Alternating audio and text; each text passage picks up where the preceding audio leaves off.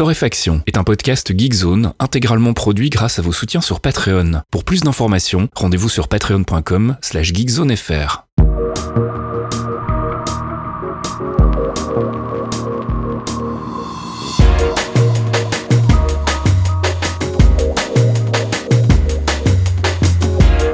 Bonjour Geekzone et bienvenue dans ce 158e épisode de Torréfaction. On se retrouve comme toutes les semaines pour une petite sélection de l'actu, une sélection que je réalise avec mon ami Caféine. Bonjour Caféine. Oui, bonjour Faskill. Est-ce que ça va bien en cette fin d'année 2020 Oh là là, une patate mon gars, un truc de dingue. On a passé une année extraordinaire, euh, tout va bien et euh, Que vraiment, des bonnes euh, nouvelles.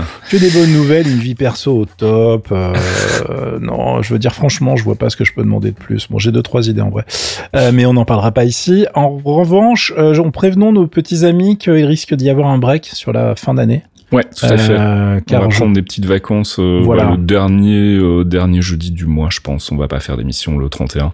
Voilà, et, euh, et peu, on se tâte hein, sur Noël, on se tâte. C'est, c'est encore up in the air, comme disent les Américains, avec mon accent qui les veut pas. Ça fait trois fois que je la fais, en vrai, qu'il va les, il va les couper pour que ça fasse professionnel, mais euh, j'ai eu du mal à la dire. Euh, on va voir en fonction de l'actu et en fonction de, voilà, parce que trop de bonheur pendant l'année, ça nécessite de, de, de faire un petit peu un break. Euh, et donc, euh, je ne vous cache pas que si les informations qui nous tombent dessus d'ici la fin de la semaine, d'ici, euh, pour faire une émission un peu correcte, euh, ne nous emballent pas, il y a moyen que nous prenions un petit peu le large. On vous tiendra au courant de toute façon. Et puis pour cet épisode-ci, on va commencer côté gaming avec euh, le MMO qui ne voulait pas mourir, World of Warcraft. Tu vois, c'est moi qui ai Ah, du mal maintenant. ah, World of fait plaisir. Warcraft. Décidément, Et ben, on est euh, il fatigué. y a des patates dans la bouche, c'est comme ça qu'il faut prononcer l'anglais, mais pas trop quand même. Hein. Shadowlands, donc la nouvelle extension est sortie et tu voulais nous en parler. Ah, Alors je voulais en parler parce que c'est évidemment une des plus grosses ventes du moment euh, sur PC. Les petits gars, on a quand même vendu 3,7 millions pour un jeu qui est mort. euh, je pense que c'est pas mal pour un petit DLC quand même. hein. Ça rentabilise. Euh, je vous ai linké dans le billet qui accompagne le podcast euh, le test extrêmement payant, mais vous devriez leur donner de l'argent de nos amis de chez Gamecult qui font un très bon boulot pour un petit peu détailler tout ça. Qu'est-ce qu'il y a encore à dire euh, 42 ans après la sortie de World of Warcraft ça devient compliqué. Hein. Donc ils en ont rajouté le lore. Je suis paumé parce que moi j'ai arrêté de jouer il y a deux ans, donc autant vous dire que c'est compliqué. Je, de temps en temps j'y retourne. Je, fais quelques quêtes. Généralement, ce qui se passe, c'est que je réinstalle la dernière extension. Je fais l'histoire, le côté solo, j'arrive au raid et j'arrête. Euh, faut savoir que j'ai fait du raid pendant très longtemps avec plein de gens sur Geekzone. Euh, j'ai provoqué des choses rigolotes. Nous avons bien ri.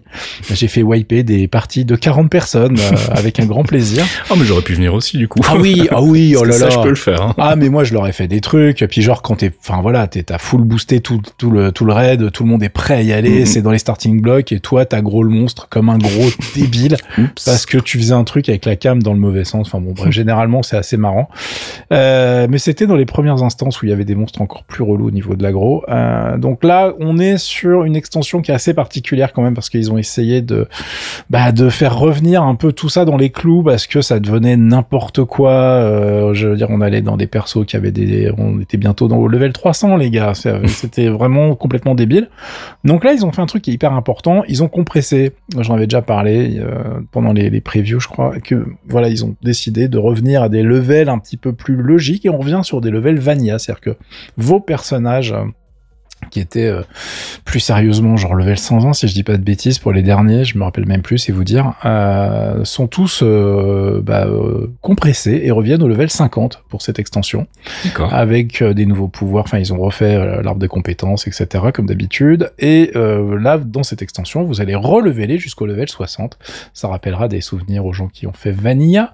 Et on est sur un, un scénario qui est pas extraordinaire. Je l'ai pas fait encore hein, mais là je vous fais vraiment le côté Reader's Digest. On est sur quelque chose qui est pas complètement non plus euh, j'ai vu des gens assez enfin tailler vraiment le scénario et très honnêtement sur les différents réseaux sociaux et chez les fans ça passe plutôt bien. Donc je pense qu'il y a vraiment un entre deux il y a prenez ce que vous avez à prendre. En gros vous allez visiter le, monde des morts qui devient accessible aux vivants par un petit truchement scénaristique euh, que je ne vais pas vous spoiler mais euh, qui implique euh, un de mes personnages préférés de la, saga.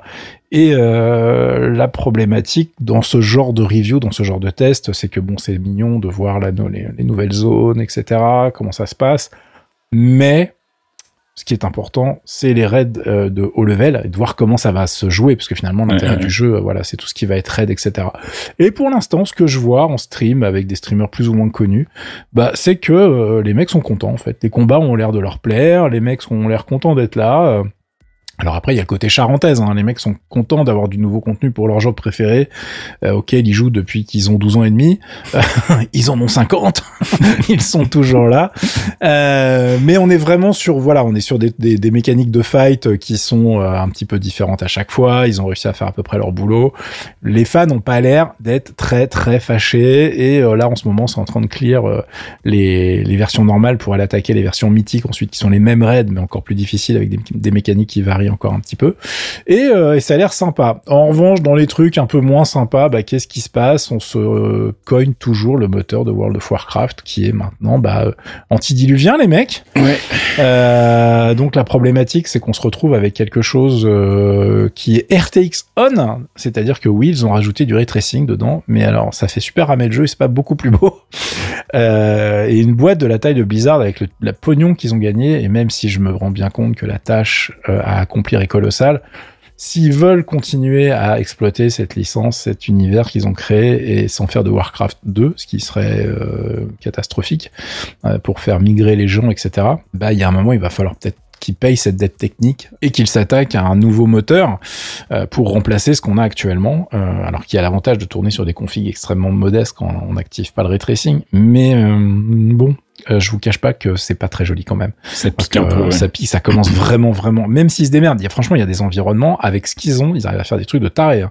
Mm. Il y a des instances qui sont réellement bluffantes. Il y a, ils ont toujours réussi à, garder ce charme euh, sur le design qui fait, euh, bah, qui fait illusion, alors que très honnêtement, techniquement, c'est de la merde, on va pas se mentir. Euh, donc du coup, c'est euh, c'est un petit peu euh, c'est un petit peu compliqué à gérer. Moi, je, je suis vraiment partisan. J'espère que dans les années à venir, ils vont réussir à faire évoluer le moteur technique vraiment de manière significative. Et très honnêtement, quand on voit le boulot fait par Square Enix sur FF14 par exemple, quand on voit les MMO qui qui, qui pop un peu partout, alors qu'ils sont bien moins riches que Warcraft, qui ont généralement d'autres problèmes. Hein. Euh, je pense que c'est voilà, c'est jouable, mais ça reste toujours très très compliqué. Mais pour moi, ça va être leur défi pour les prochaines années, parce que là, on atteint vraiment euh, un petit peu les limites de ce qu'il est capable de, de, faire ce moteur, même en le bidouillant dans tous les sens.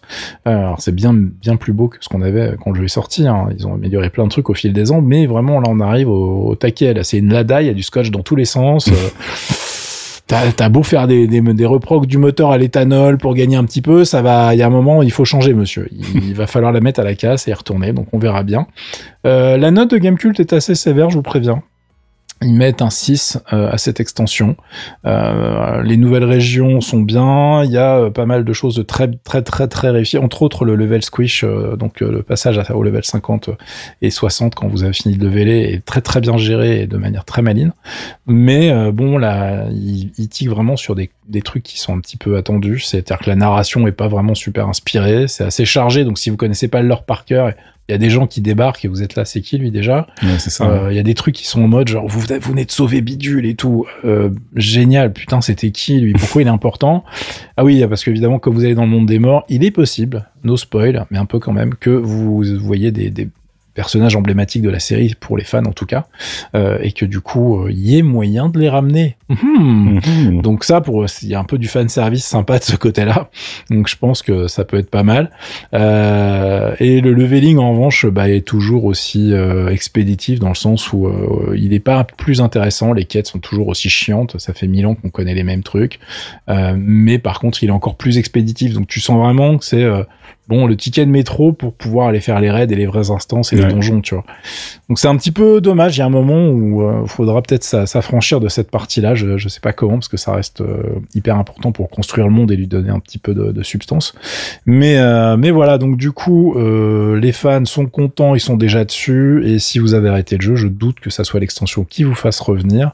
En tout cas, je vous confirme que je ne vous en reparlerai plus.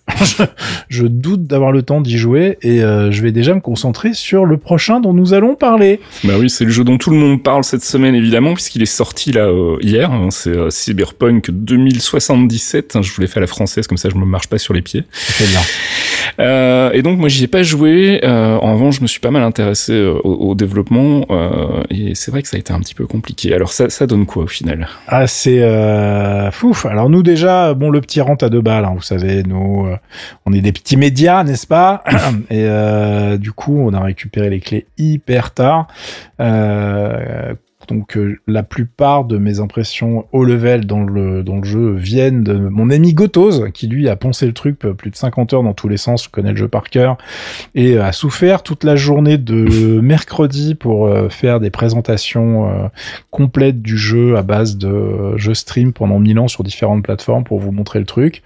donc Cyberpunk 2077, c'est ce titre que nous attendions un petit peu depuis quelques années de chez CD Projekt. CD Projekt, c'est The Witcher, donc euh, bah, c'est une série qui est un peu emblématique, c'est du RPG action très réussi, en tout cas sur The Witcher 3, les premiers les, débats sont ouverts, euh, mais avec une très bonne gestion de la narration, euh, des thèmes adultes euh, qui sont vraiment intéressants pour le coup. avec bah oui, c'est des persos qui rencontrent d'autres persos, donc des fois bah il y a des amourettes et qui sont pas passées sur un fond du haut noir et tu reviens pas le lendemain matin, non, c'est un petit peu plus un petit peu plus sexy. Il y a des vraies quêtes de avec du sens derrière. Tu sens que les mecs avaient des problématiques à gérer quand ils ont écrit la quête. Tu vois, il y a il y a de l'humain dans le jeu vidéo. Donc c'est vraiment pour ça aussi que The Witcher est, souvent cité en exemple et euh, vraiment très intéressant en plus du fait que techniquement il était quand même très réussi.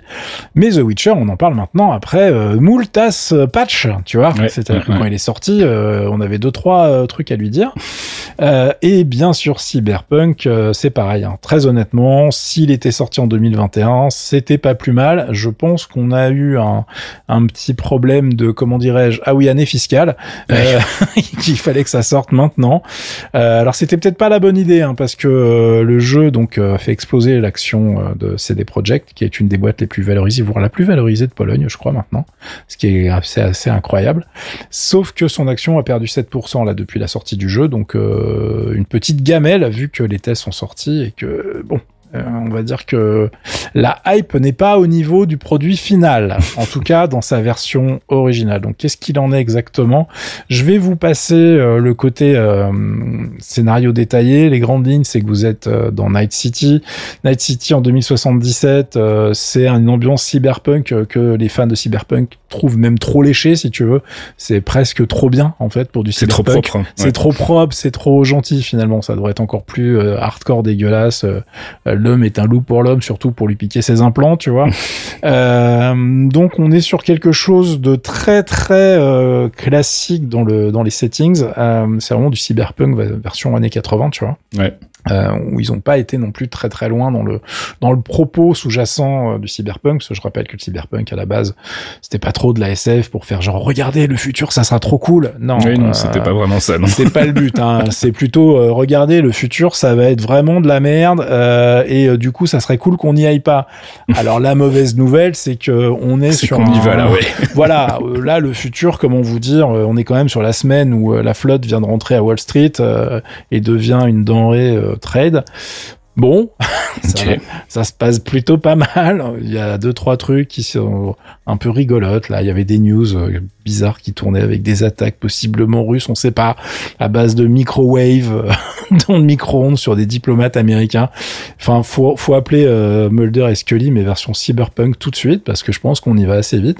Donc du coup, on est moins dans le, tu vois, tu te projettes moins. On est un peu trop proche. Moi, j'ai le même problème qu'avec certains autres trucs, c'est que 2077 finalement c'est après-demain. Ouais. Euh, moi, dans ce genre de jeu, je dis mais pourquoi vous faites pas 2177 les mecs? Enfin, tu vois, projeter un peu plus loin. Je, me suis rendu compte de la connerie de ce genre de date. On est assez mauvais pour se projeter dans le, dans le futur. Euh, le truc qui, qui, qui, me vient en tête à chaque fois, c'est euh, Ghost in the Shell.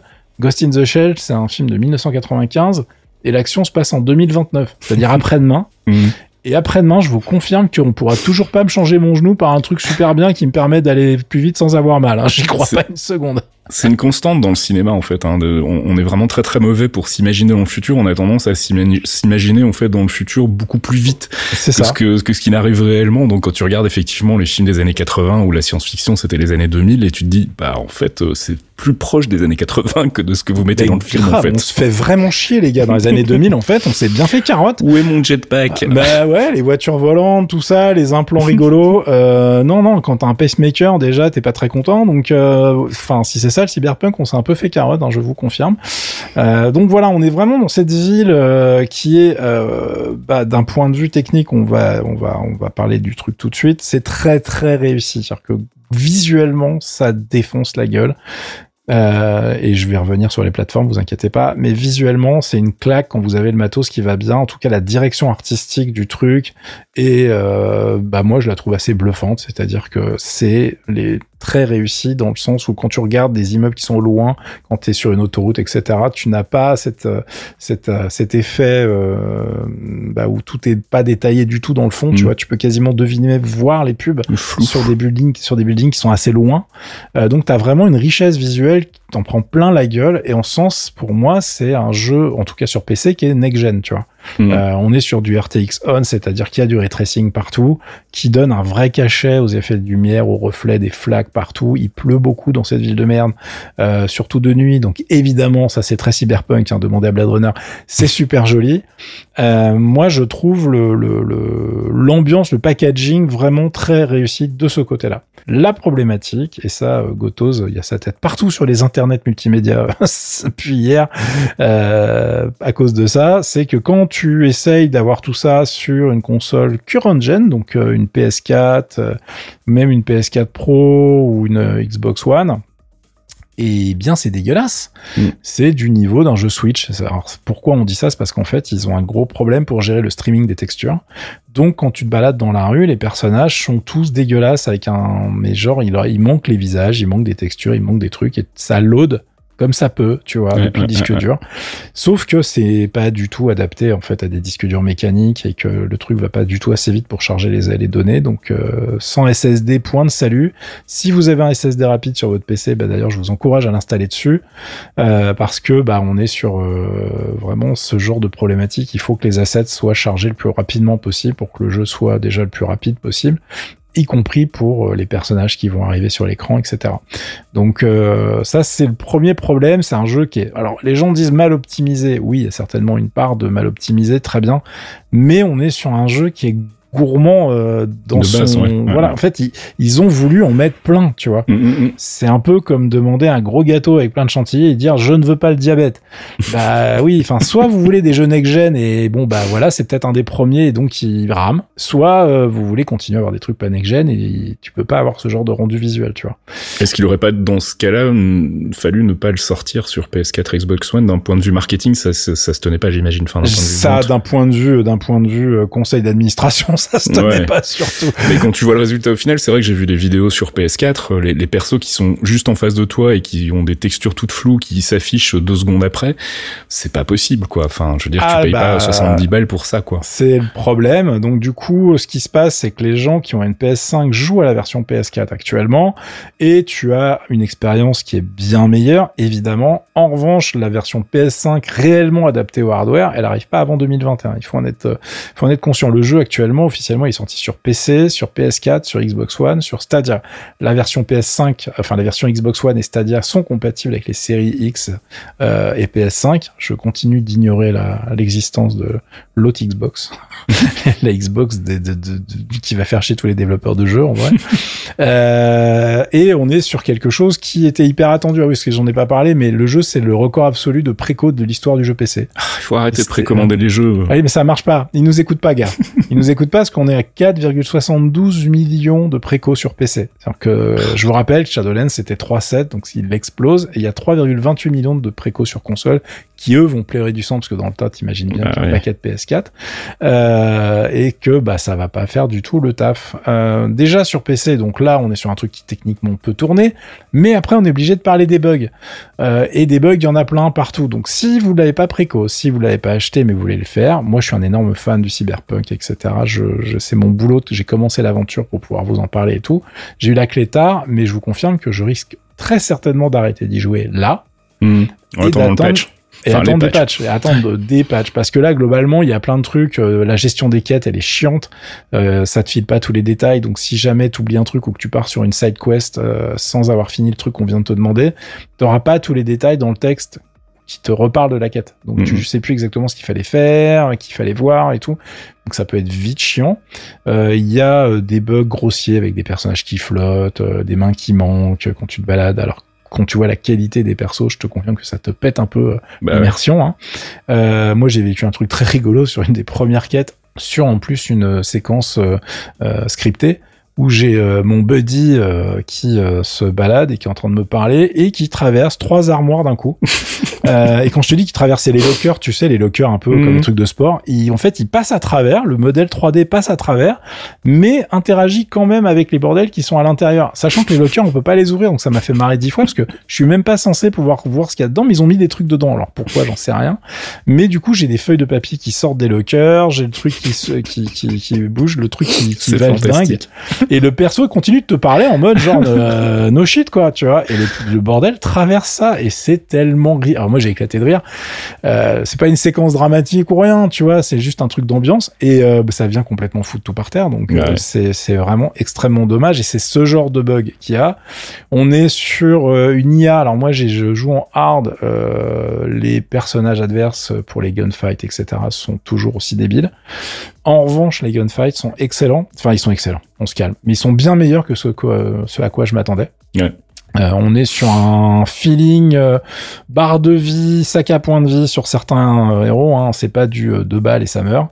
Donc euh, c'est un gameplay qui moi est pas trop ma tasse de thé, mais ça passe. Euh, faut apprendre à faire des headshots pour que ça aille plus vite, hein, je vous confirme. Euh, mais là en plus je suis au début, j'ai des armes, j'ai des armes de merde, il y a plein de trucs qui peuvent se passer après, donc euh, j'ai confiance, comme dirait l'autre. Ça c'est plutôt réussi et ceux qui ont survécu au combat d'épée de Witcher 2 et après de Witcher 3, ça a jamais été le point fort du truc, tu vois. Donc mmh. bon après c'était pas nul non plus, donc je je pense que ça ça va faire le taf, c'est la bonne nouvelle. tout le reste est extrêmement bien réussi dans le côté euh, RPG du jeu, c'est-à-dire que tu peux vraiment faire des persos qui sont quand même assez euh, différenciés les uns des autres. En revanche, le level design et c'est Gruyerland pour pouvoir justement coller à toutes les, choix de spécialisation. Euh, tu vois, tu peux pas être spécialisé genre tech et puis pas arriver devant une porte dire bah oui mais j'ai pas pris la force, je peux pas enfoncer la porte. Hmm. Tu vois. Donc du coup, tout le level, design c'est euh, C'est-à-dire que si tu trouves la porte de base, tu peux pas parce que t'as pas les bonnes specs bon, tu auras une porte sur le côté que tu peux hacker, ou tu auras une fenêtre sur laquelle tu peux sauter. En fonction de tes trucs, tu vas trouver un moyen d'entrer dans le bâtiment, quoi qu'il arrive. Donc du coup, bon, euh, vous attendez pas à vous gratter la tête euh, pendant mille ans pour trouver des, solutions à certains problèmes. C'est vraiment très simple tout le temps. Il n'y a pas de, il y a pas d'embrouille là-dessus. Mais du coup, t'es pas sur un jeu où il faut un petit peu optimiser, ruser, te prendre la tête. Non, ça t'aura toujours un chemin assez évident à prendre. Tout le côté euh, comment dirais-je, musique, ambiance, etc. est plutôt bien réussi. J'ai pas, j'ai pas encore eu le temps de voir assez euh, ce qui se, ce qui se passait euh, de ce côté-là, mais bon, les, premiers euh, rides en bagnole sont assez sympas de ce côté-là. T'as un petit côté GTA, tu peux changer de station, etc. Bon, ça c'est les classiques, j'ai envie de te dire. Évidemment, si vous regardez des streams, vous aurez que des musiques de merde ou pas de musique du tout, puisqu'il y a un mode pour pouvoir streamer sans se faire striker la musique, mm-hmm. parce que nous vivons toujours dans un monde extraordinaire, je vous le rappelle. Euh, là, donc, du coup, ne faites pas confiance au stream que vous regardez, puisque de par défaut, il y a plein de trucs qui sont pas dans l'ambiance sonore pour éviter, éviter qu'il se fasse striker. Donc euh, voilà, c'est un peu chiant. Euh, bon, en revanche, effectivement, il y a eu toute l'histoire donc de la décoration à base de Godmichet, qui se balade un petit peu trop souvent dans le jeu. Alors, il y a, il y a un sous-texte sur l'hypersexualisation de la société.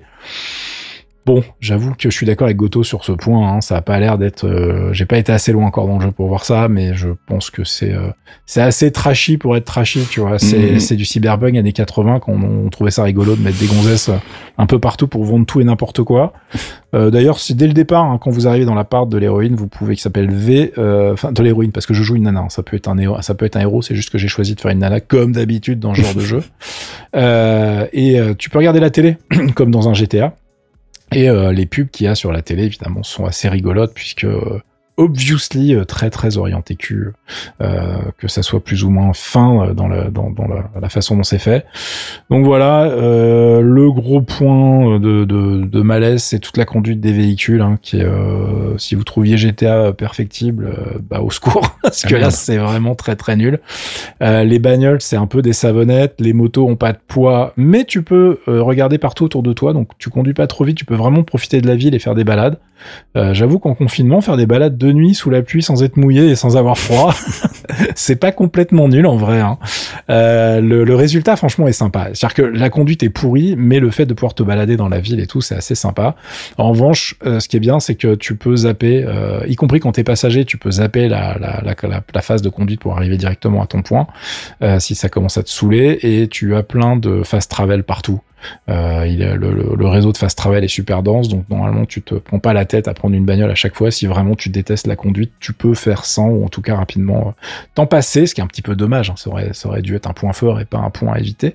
Euh, et voilà, donc euh, j'ai envie de vous dire que le truc à savoir, c'est que les 15 premières heures sont a priori très chiants. Donc là, je suis en plein dedans. Je peux pas vous dire comment c'est après, mais euh, tous les tests que j'ai euh, sont vraiment raccord sur ce point, c'est-à-dire que le jeu commence vraiment après 15 heures de mise en place, de présentation des persos. Alors oui, après vous allez donc euh, tu, rencontres ton double qui est dans ta tête, à savoir Johnny Silverhand joué par notre ami Kenny Reeves, qui est un des points forts du jeu. les dialogues, il y a vraiment des trucs hyper drôles hein, d'ailleurs, que ce soit avec lui ou avec d'autres il y a vraiment des trucs qui m'ont fait marrer dès le début du jeu parce que tu peux faire des side dialogues avec euh, genre des, des gorilles qui t'entendent de parler à un mec t'as un gorille qui est à côté et tout et tu peux lui balancer des vannes en fait. D'accord. Et euh, bah c'est con ça sert à rien mais c'est rigolo c'est hyper bien doublé. Alors moi je joue en anglais parce que je préfère euh, mais la version française a l'air très très bien donc vous n'êtes pas obligé de, de, de, vous taper la VO si vous n'êtes pas à l'aise avec l'anglais. Donc ça c'est une bonne nouvelle. Euh, mais il fallait aller à l'école, hein, je le répète à chaque fois. euh, et très très honnêtement, euh, moi pour l'instant, l'ambiance, malgré tous les défauts que je viens de citer et le fait que le jeu prend un 7 sur 10 chez Gamecult, euh, bah j'ai envie de le faire. C'est-à-dire que pour moi, bah, je suis hyper client des ambiances SF et cyberpunk. Euh, donc du coup, je suis obligé d'y jouer et je pense que je vais y passer les 50 ou 60 heures euh, nécessaires pour le poncer de A à Z. La quête principale, vous pouvez la torcher en 25 heures si vous n'avez pas le temps ou que finalement ça vous saoule un peu. Euh, mais moi perso, j'ai envie d'aimer ce jeu, tu vois. Donc je, là voilà, je vous en ai parlé suffisamment tôt. J'ai eu la clé de tard et j'ai pas réussi à jouer beaucoup, euh, mais au moins je, je, sais à quoi je m'attends.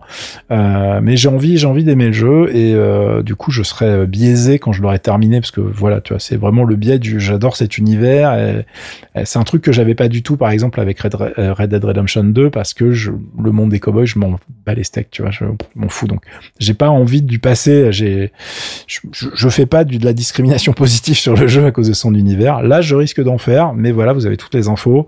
Techniquement, sur PC au jour d'aujourd'hui, euh, moi j'y joue sur un 3900X.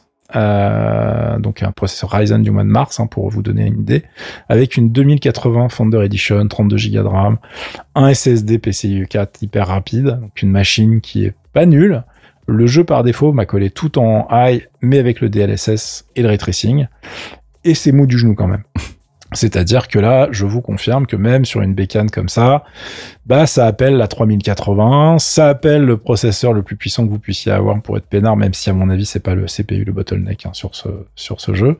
Euh, donc si vous avez une machine un peu limite, c'est compliqué. Donc je rappelle qu'il est disponible sur Stadia. Et petite ruse, il est disponible aussi sur GeForce Now hein, maintenant. Donc si vous l'avez acheté sur euh, GOG par exemple, euh, il est compatible avec le GeForce Now. Vous pouvez le lancer via GeForce Now donc sans utiliser votre machine en fait. Et en plus, les sauvegardes sont compatibles. Donc tu peux ruser pour avoir une version euh, un petit peu meilleure que ce que tu as sur ton PC normal, euh, en passant par GeForce Now. Et euh, bah ça c'est plutôt une bonne nouvelle. donc évidemment, il faut acheter le jeu, mais vous achetez le jeu sur une plateforme qui vous appartient, pas comme Stadia. et puis Stadia, les retours sont assez mixés, c'est-à-dire qu'ils ont fait des efforts pour la sortie du jeu qu'ils avaient quand même bien anticipé. Mais il y a quand même pas mal de gens qui se disent, tiens c'est marrant, je me suis connecté, là c'était une bonne bouillie de pixels. Bon, ça restera toujours mieux que la version PS4. Il n'y a pas de, de souci là-dessus. Mais en gros, euh, si vous regardez, je vous ai linké euh, un, un, papier sur les performances du jeu. Vous allez voir que même sur une grosse config, on est quand même très très très très très vite euh, sous les 60 FPS, euh, ce qui euh, sur des configs un peu musclés en 1440, si tu veux, ça énerve un petit peu, tu vois. Donc, mmh. Donc t'es plus à 40 FPS qu'à 60, donc il faut il faut bien trouver les trade-offs et le DLSS aide énormément pour ça, pour garder justement une bah, une qualité d'image correcte, mais ne pas être obligé de, de, baisser à mort. Enfin, si vous avez une carte RTX, ne virez pas le ray tracing parce que très honnêtement, c'est ce qui donne le plus de cachet au, au, décor et à cet univers. Ça sera un petit peu dommage de s'en passer. Donc, essayez de gratter sur autre chose, c'est mon conseil. Eh bien, Cyberpunk 2077 donc, euh, et euh, comme on a encore une conduite assez chargée, on va accélérer un petit peu le pas. je suis désolé, hein, mais on était obligé, on était obligé de faire un long. Euh, je, je, je, serai rapide sur le reste. Je suis désolé. on passe aux applications. Je voulais vous parler très vite d'un service en ligne qui s'appelle Merchtable. Euh, Merchtable, c'est quoi? C'est un outil en fait pour euh, ceux qui veulent euh, soutenir leurs artistes favoris et qui écoutent beaucoup de playlists sur Spotify. Ben, vous pouvez désormais importer vos playlists dans le soft et il va aller chercher sur Bandcamp les équivalents quand ils sont disponibles. Alors pourquoi Bandcamp? Bah, Tout simplement parce qu'en fait, à l'heure actuelle, c'est le service qui paye le mieux les artistes, puisqu'ils ne prennent que 10%, et ils font même parfois des offres euh, pendant une journée où ils reversent 100% euh, des revenus directement aux artistes. Et euh, bah voilà, le service est plutôt pratique si jamais vous passez beaucoup de temps à écouter des albums sur Spotify et vous vous dites, bah je vais quand même aller filer une petite piècette à l'artiste. C'est un outil qui va permettre de le faire assez simplement. On espère la même chose bientôt pour importer ces playlists d'autres services hein, comme iTunes Music, YouTube ou encore SoundCloud. C'est pas prévu pour le moment, ça a été développé par les petits gars d'Hype Machine. Je sais pas si vous connaissez, mais c'est un agrégateur euh, de blocs musicaux depuis 2005 et c'est une des références dans le domaine quand on cherche à découvrir un peu euh, bah, des nouveaux albums, des nouveaux artistes. Donc euh, c'était une suite assez logique dans leur business model, on va dire. et voilà, donc je voulais vous parler de ce service très rapidement. Merchtable, j'ai fait un petit papier cette semaine sur Geekzone et je vous montrer bien évidemment comment ça, ça marche pas. Ça marche pas avec la K-pop. Ah oui, non, avec la K-pop, forcément, il n'y a pas beaucoup d'artistes de, K-pop sur Bandcamp. Il faut les inciter à y aller. Hein. Euh, voilà, ils en ont même zéro, je pense. Allez, on passe du côté de la culture avec euh, l'annonce qui a fait grand bruit cette semaine. C'est Warner Brothers qui a décidé donc de sortir ses prochains gros titres en 2021 en parallèle dans certaines salles et via le service de streaming HBO Max. Et alors voilà, c'est évidemment une des conséquences directes de la, la pandémie de Covid-19 qu'on traverse depuis euh, quoi février maintenant. Ouais. Euh, donc ils avaient d'abord annoncé en fait qu'ils allaient le faire pour euh, Wonder Woman 1984 et puis finalement ils ont décidé de rajouter plein d'autres films. Euh, alors je vous les cite, euh, enfin je vais pas tous vous les citer parce qu'il y en a un paquet, mais il y a quand même des trucs assez gros comme The Many Saints of New York qui est le prequel à la série Soprano. Il y a donc Wonder Woman 1984, The Little Things qui est le nouveau Denzel Washington. Il y a le Suicide Squad de James Gunn. Enfin bref, il y a plein plein plein de films. Matrix 4, le reboot de Mortal Kombat. Et tout ça donc va sortir en 2021 sur HBO Max et aussi dans quelques salles, ce qui ne fait évidemment pas marrer les exploitants de cinéma et qui ne fait pas marrer non plus les réalisateurs ou les studios. Euh, Christopher Nolan a notamment dénoncé euh, cette décision avec véhémence. Euh, même son mmh, cloche, c'est euh, Legendary hein, qui produit le Godzilla vs Kong, qui fait aussi partie de cet ensemble de films qui va être diffusé donc sur HBO Max. Donc tout le monde n'est pas très content. Il y a que Steven Soderbergh qui a l'air de dire que bah oui, lui il comprend en fait, il comprend que la situation elle est un peu problématique et que bah on fait ce qu'on peut. Donc voilà, il y a des sons de cloche un peu divers. Euh, moi, je trouve que c'est une décision euh, logique. Hein. Euh, derrière, je, suis, je leur fais confiance pour être plus malin que moi au niveau de la gestion commerciale de leurs petites affaires. Mais ouais, je vois pas comment ils auraient pu faire autrement, sachant qu'on a quand même passé une année 2020 bien pourrie côté cinéma et que bah à un moment il va falloir continuer à sortir des films, quoi. Donc je vois pas trop comment on peut faire autrement. il n'est pas impossible que d'autres gros studios le, le sur le, le même fonctionnement. Enfin, on sait que Disney Plus déjà va se recentrer aussi sur le streaming donc je pense que tout le monde va y passer. Donc voilà, mais je voulais vous en parler très vite parce que c'est vrai que ça, ça a quand même fait beaucoup de buzz euh, cette semaine et à raison hein, quelque part. Je peux comprendre les exploitants de salle qui doivent se dire bah et moi je fais quoi maintenant? Je Eh bien, bienvenue dans le monde des maréchals Ferrand. c'est ça. Allez, on reste dans la culture et je voulais vous parler en vitesse d'une sortie de nos amis de The Orb. The Orb, c'est un, une formation britannique hein, qui a un peu évolué au, au, fil des années, mais qui a toujours été articulée autour d'Alex Patterson, qui est euh, le cofondateur du groupe fin des années 80. C'est les pionniers de la musique ambient, euh, en tout cas sur la scène britannique. Et en 96 et 2001, ils avaient sorti deux compilations de remix au titre ronflant euh, de Auntie Aubrey's Excursion Beyond the Call of Duty Part 1 et Part 2, Orb Remix Project.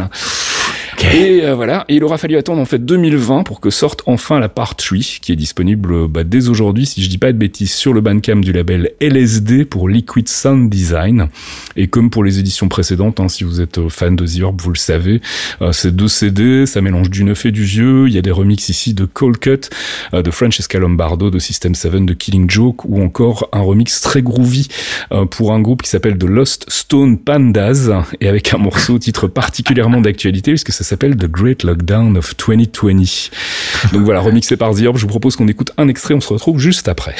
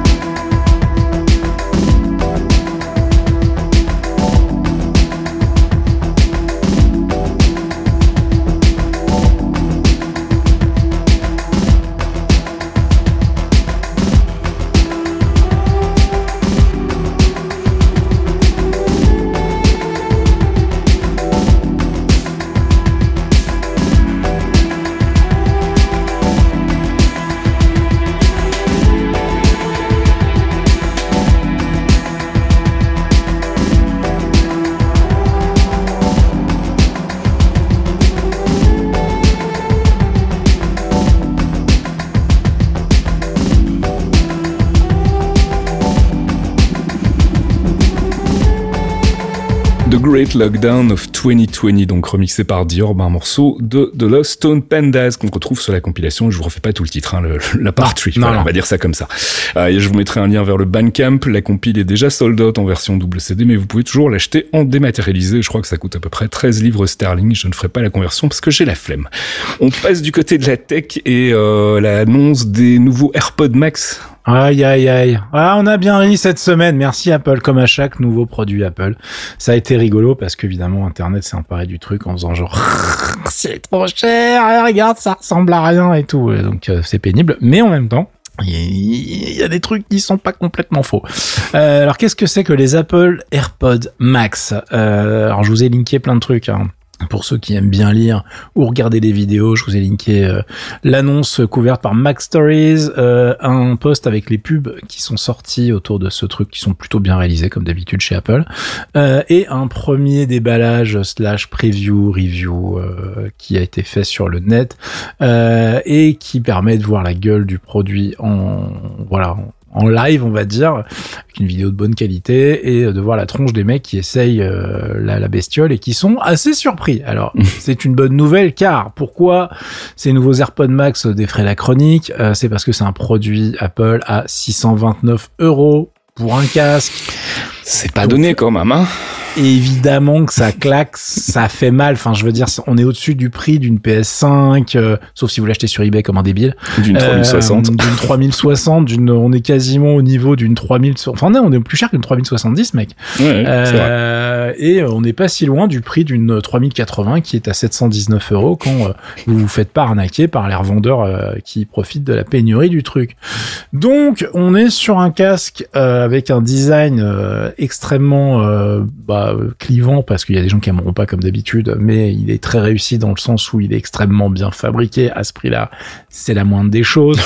On a des, des, euh, des oreillettes qui sont full métal, euh, qui sont vraiment super jolies ou pas si vous n'aimez pas ce genre de look. Hein, je, je n'y peux rien, mais bon, le truc est pas nul, on va dire.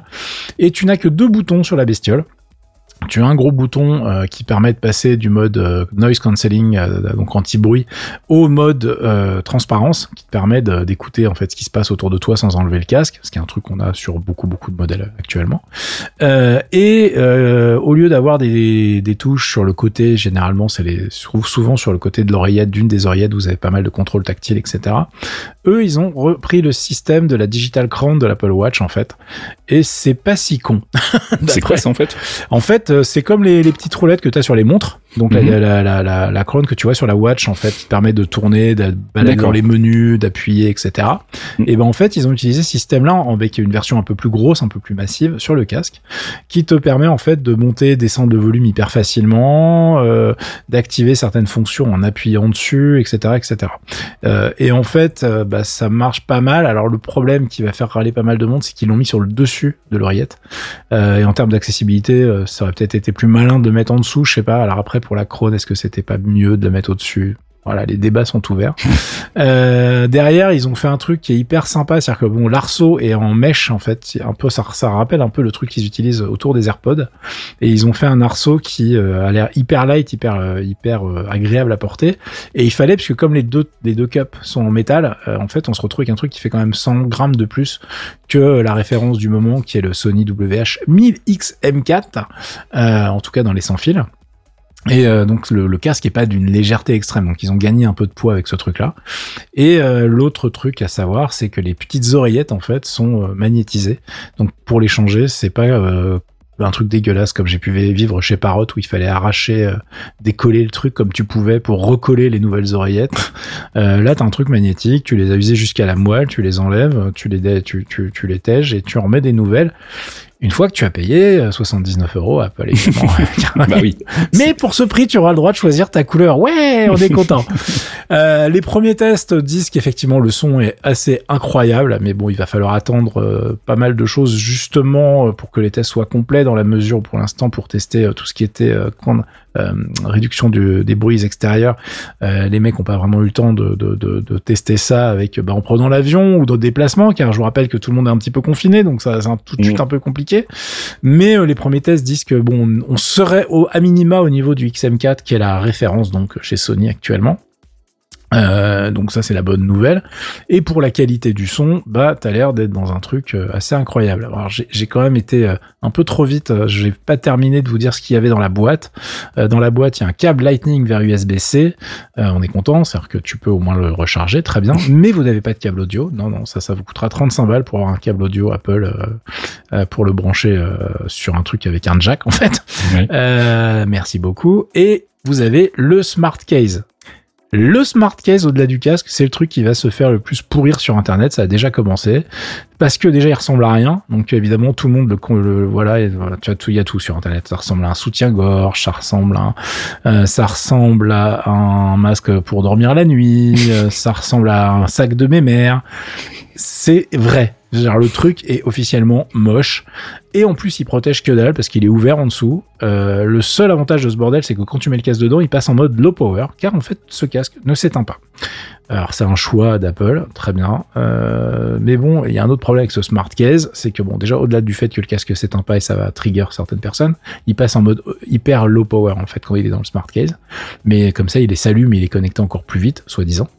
Euh, on va y revenir. Euh, et puis l'autre truc, c'est que bah, ce casque ne protège pas la partie la plus fragile du casque, c'est-à-dire l'arceau, euh, je le rappelle, avec ce système de mèche qui va choper toutes les saloperies qui traînent dans vos sacs, euh, et le casque ne se replie pas du tout. Donc à 629 euros, moi un casque qui se plie pas dans un case rigide que je peux emmener en voyage, ça commence à faire beaucoup.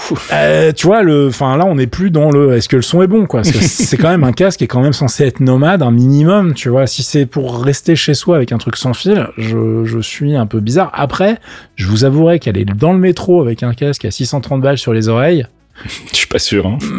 T'as intérêt à faire de la muscu un peu quand même, faire un peu peur, euh, enfin parce que je suis pas serein non plus, tu vois. Donc euh, bon, je suis vraiment, vraiment, vraiment. Euh, bah, j'ai hâte de voir les tests sonores parce qu'en fait, qu'est-ce qui se passe? Alors que là, actuellement, quand on parle de casque Bluetooth dans ce genre, on est en train de comparer la chose à du Sony WH-1000 XM4 qui est donc la Rolls du moment qui se trouve à 350 balles euh, assez facilement. Le XM3 qui est la génération d'avant et qui est déjà très très très bien ne coûte que 230 euros. Euh, bon alors il a oui il a pas le pairing aussi efficace que son grand frère etc. Enfin son petit frère en l'occurrence. Mais si vous voulez un truc qui fasse bien noise cancelling juste pour votre smartphone, etc., bah, ça marche quand même très bien. Euh, et puis si vous voulez descendre dans les prix, euh, les cheapos comme moi qui n'avaient pas besoin d'un gros modèle, moi j'ai pris un Jabra Elite 85H l'année dernière par exemple, ça se trouve à 150 balles en promo, voire moins Il est listé à 180 euros en bleu, il coûte 250 en prix normal. Il est mieux que voilà, c'est celui qui se fait défoncer. Il est moins bien que tous les autres en vrai, hein, tu vois.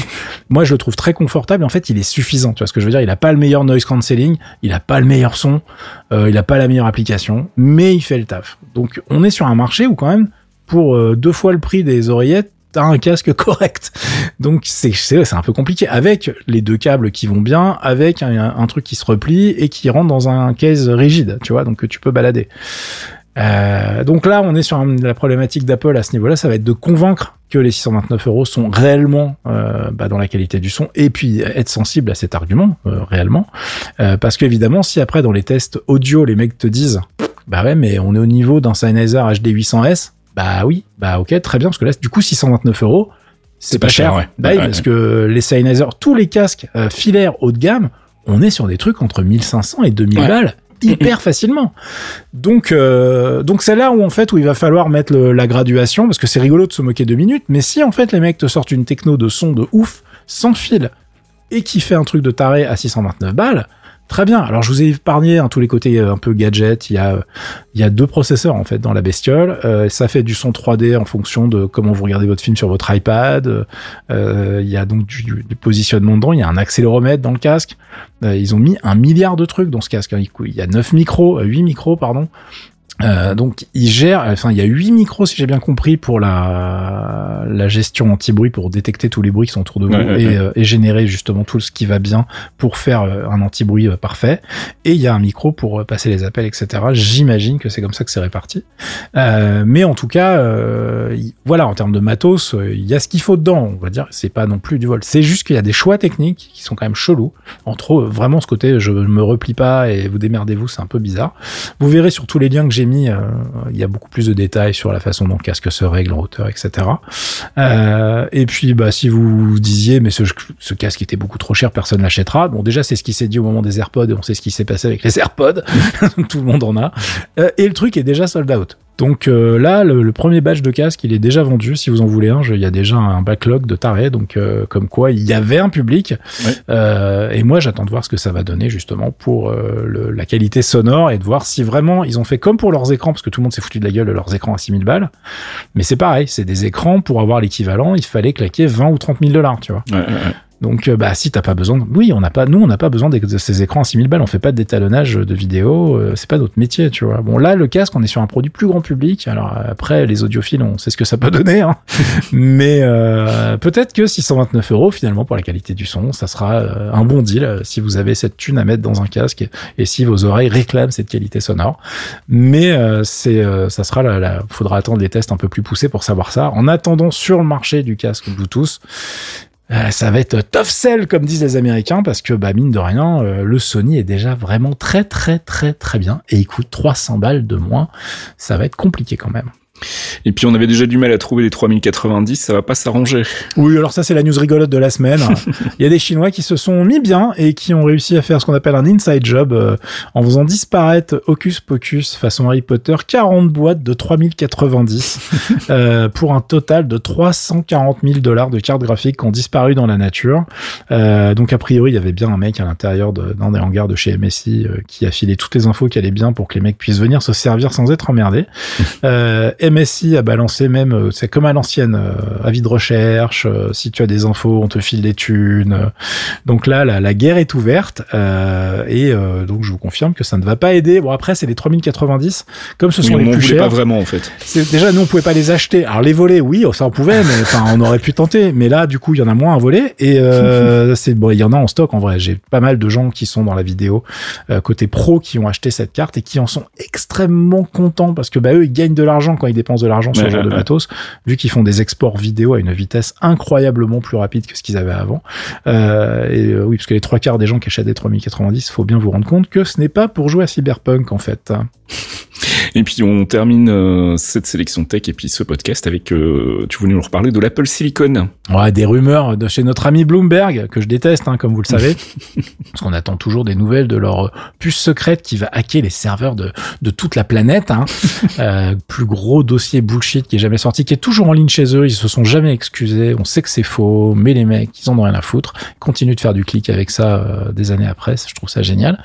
Donc là, ils ont des rumeurs avec des, sources qui sont un petit peu moins claquées au sol que d'habitude, mais en gros, ce sont des rumeurs qui concernent les prochains processeurs Apple Silicon, ce qu'on aura dans les MacBook Pro un peu plus haut de gamme, ce qu'on va avoir dans les iMac et ce que nous allons avoir dans des petits iPads aussi peut-être à terme, puisqu'il y a aussi ce point qui est abordé dans ces rumeurs. et en gros, je vous la fais courte parce qu'on a déjà largement dépassé notre temps réglementaire. Euh, et puis ça reste qu'une rumeur, mais moi ça me faisait marrer. C'est que là, je vous rappelle que les bécanes qui sont sorties sont composées de 8 corps sur le M1, sur le système on chip qui est euh, utilisé. Et euh, ces 8 cœurs, c'est 4 cœurs à haute performance, 4 cœurs low, enfin pas low perf, mais surtout low consommation, mais qui restent quand même vachement performants. et les rumeurs disent que bah en fait, on passerait carrément à 32 en fait sur les machines. Alors j'ai pas la répartition, c'est pas très clair. Je sais pas si c'est d'un coup 32 haute performance ou si ça va être 16 et 16. La répartition est pas claire. Je mhm. vous avouerai que là, pour l'instant, ça va être un peu la surprise. Euh, et ça serait des bécanes qui vont sortir entre maintenant et euh, la fin de l'année 2021. Et d'après ces rumeurs, c'est qu'en fait, dans les Mac Pro, on aura carrément des upgrades possibles. Où euh, là, on aura des, des, des, des parties GPU où on pourra passer de 8 cœurs à, accroche-toi, 64 à 128. Donc, euh, bon, bah là, préparez votre porte-monnaie, les mecs. Hein. Je, pense que là, il n'y a pas de photo, ça va être très très cher, mais ça risque d'envoyer du bois en termes de perf. Donc, euh, ça sera la surprise, mais c'était rigolo parce que je, voilà, tout le monde tire des plans sur la comète en disant comment ça va se passer, l'évolution, combien ils vont en mettre, jusqu'où ils peuvent aller. Bon, on n'a pas toutes les réponses, ça reste de la rumeur, mais je vous confirme qu'un Mac équipé euh, de 32 euh, cœurs sur ce genre de CPU, enfin de système on chip, je me plante à chaque fois, euh, ça risque d'être assez violent vu ce que là on a sous les. Moi, j'ai un MacBook Pro actuellement pour un client en test. Enfin, il n'est pas vraiment en test. Je suis censé l'installer, donc je, je, je, rentabilise si tu veux ma possession de la machine. C'est un MacBook Pro équipé donc du M1 normal, mais avec 16 Go de RAM. Euh, c'est la violence. J'avoue que je suis surpris, mais je suis aussi surpris du fait que le truc ne chauffe jamais, même quand tu lui fais, tu le fais chier à mort. Euh, J'ai jamais entendu le son du ventilateur, et en plus, euh, l'autonomie est juste débile. C'est-à-dire que quand tu es en train de faire plein de trucs et que la batterie te fait, bon, il reste 17 heures à vue de nez là. tu fais genre, ok, ok, tu je l'ai laissé en veille toute la semaine pour voir, je m'en sers, tout. Je l'ai pas chargé de la semaine, le truc. Alors, je m'en suis pas servi tous les jours eh bien, euh, bah euh, voilà, je l'ai pas chargé de la semaine, quoi. C'est juste n'importe quoi. Donc, euh, je suis assez bluffé par le, travail qu'ils ont fait là-dessus et j'ai hâte de voir la suite. Je pense que ça va être intéressant et je pense que le monde du PC va devoir se bouger parce que vu les offres que nous on est capable de mettre côté x86 dans les portables, mm. bah ça va être limité. Et si en plus ils explosent les perfs sur les machines desktop avec des nouveaux CPU, voilà, on va encore se plaindre que c'est trop cher, mais ça risque d'être mieux pour le coup, quoi. you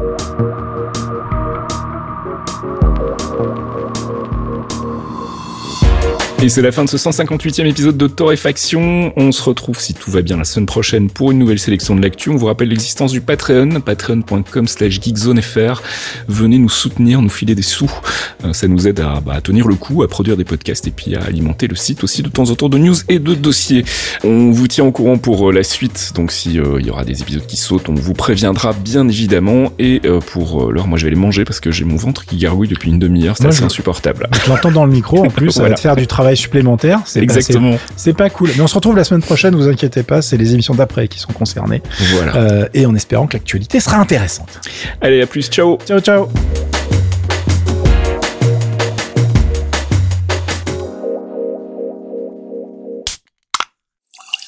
Un podcast signé Faskill. Faskill.com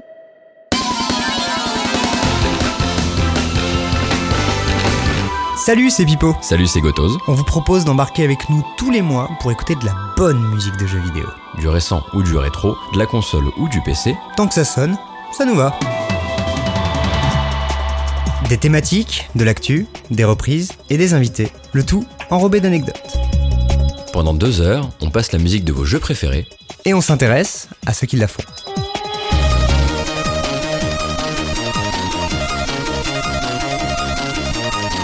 Les démons du midi, c'est tous les derniers mercredis du mois sur geekzone.fr.